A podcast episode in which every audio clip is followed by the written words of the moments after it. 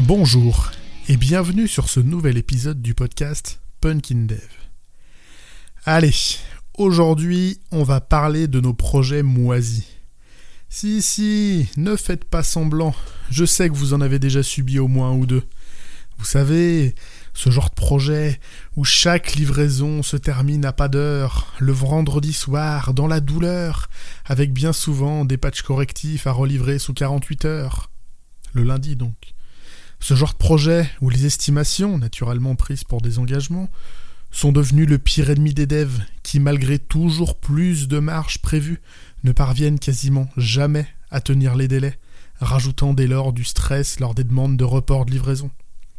Et de nos jours, grâce à Scrum, ce stress a le bon goût d'intervenir sur chaque sprint, donc toutes les 2 ou 3 semaines, en mettant l'accent sur les features non terminées qui vont encore devoir être reportées. Je pense que nous avons tous plus ou moins vécu un contexte de ce type. Mon but, aujourd'hui, est de vous donner quelques clés, toutes subjectives qu'elles soient, pour essayer de gérer au mieux ce genre de difficultés. Première piste pour bien vivre ces projets. N'y allez pas. Ce genre de contexte est repérable en entretien pour peu qu'on parvienne à poser les bonnes questions. En revanche, ce sujet est assez complexe. Quelles questions poser en entretien pour essayer de pister, de flairer un petit peu ce qui se passe vraiment sur le projet. Et je pense que j'y reviendrai dans un épisode à part entière d'ici quelques semaines.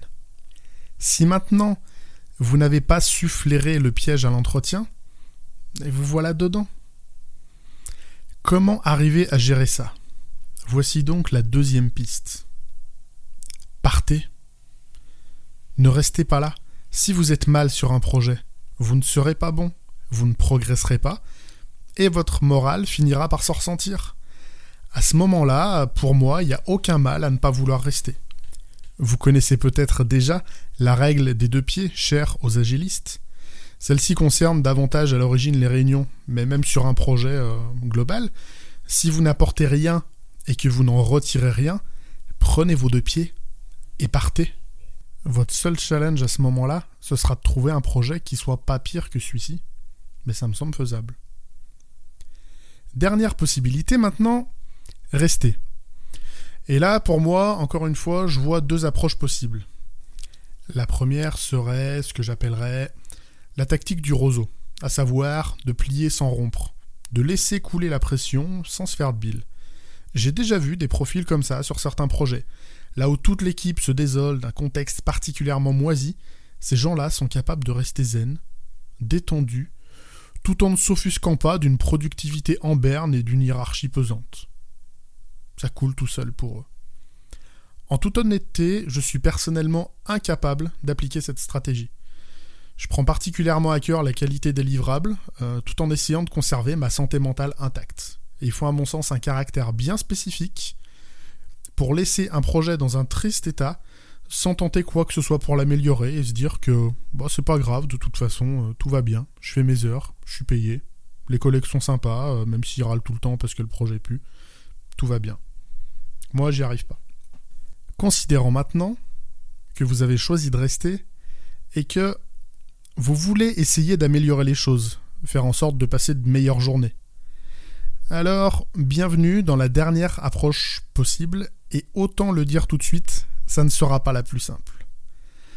Quand un projet se retrouve dans une situation avec du code moisi, difficile à maintenir, des livraisons douloureuses, de la pression hiérarchique, ça n'est jamais dû au hasard.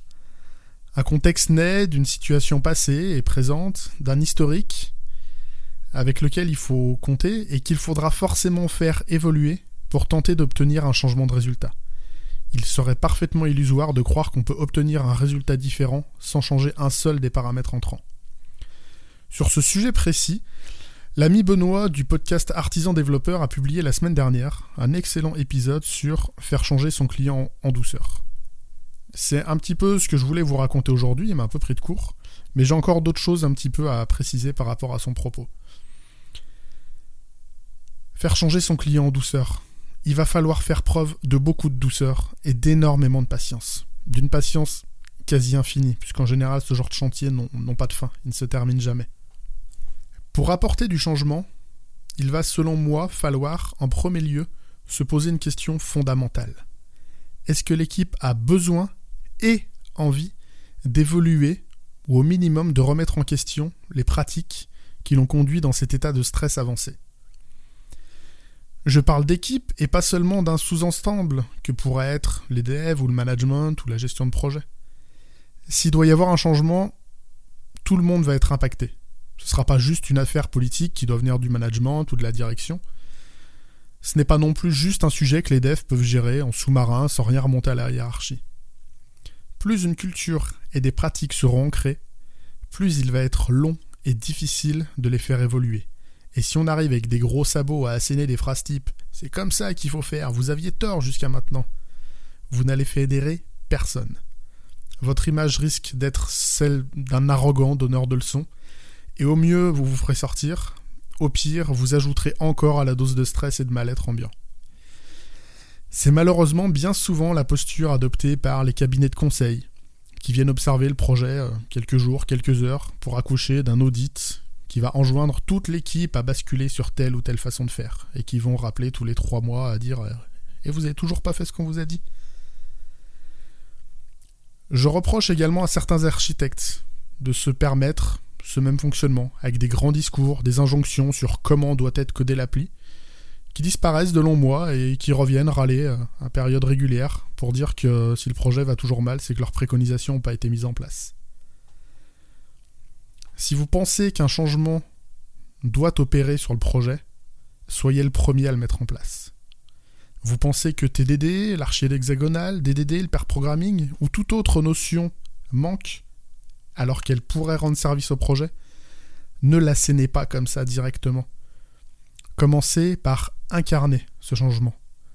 Proposez du pair programming, de l'accompagnement à ceux que ça intéresse, mais gardez-vous au maximum d'employer un jargon technique souvent rebutant pour ceux qui ne le connaissent pas.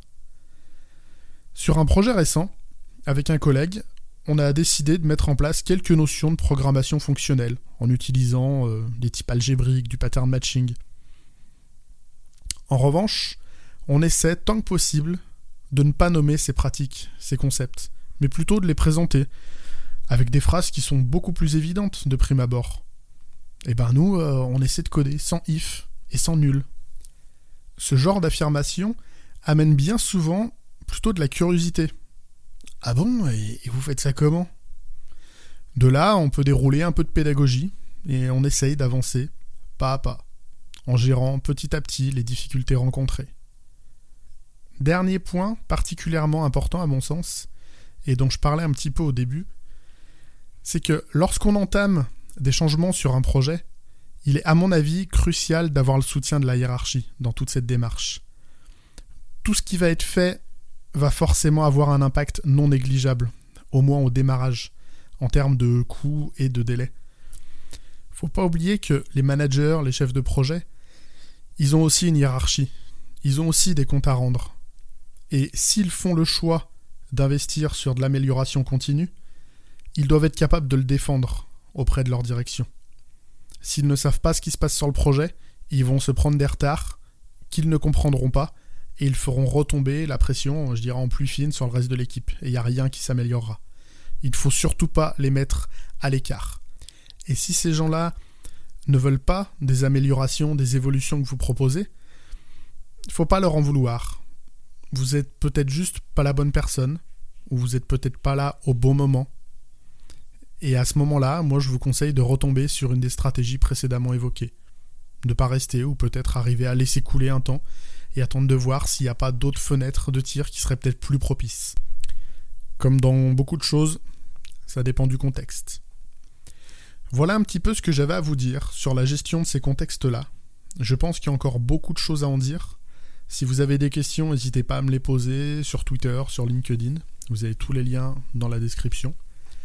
Si ce sujet de l'accompagnement vous intéresse et que vous ne l'avez pas encore écouté, allez mettre une oreille sur l'épisode d'Artisan Développeur, faire changer son client en douceur. C'est vraiment super intéressant. Moi, il me reste à vous dire bonne fin de semaine, à mardi prochain pour un nouvel épisode, et d'ici là, geekez bien, codez bien.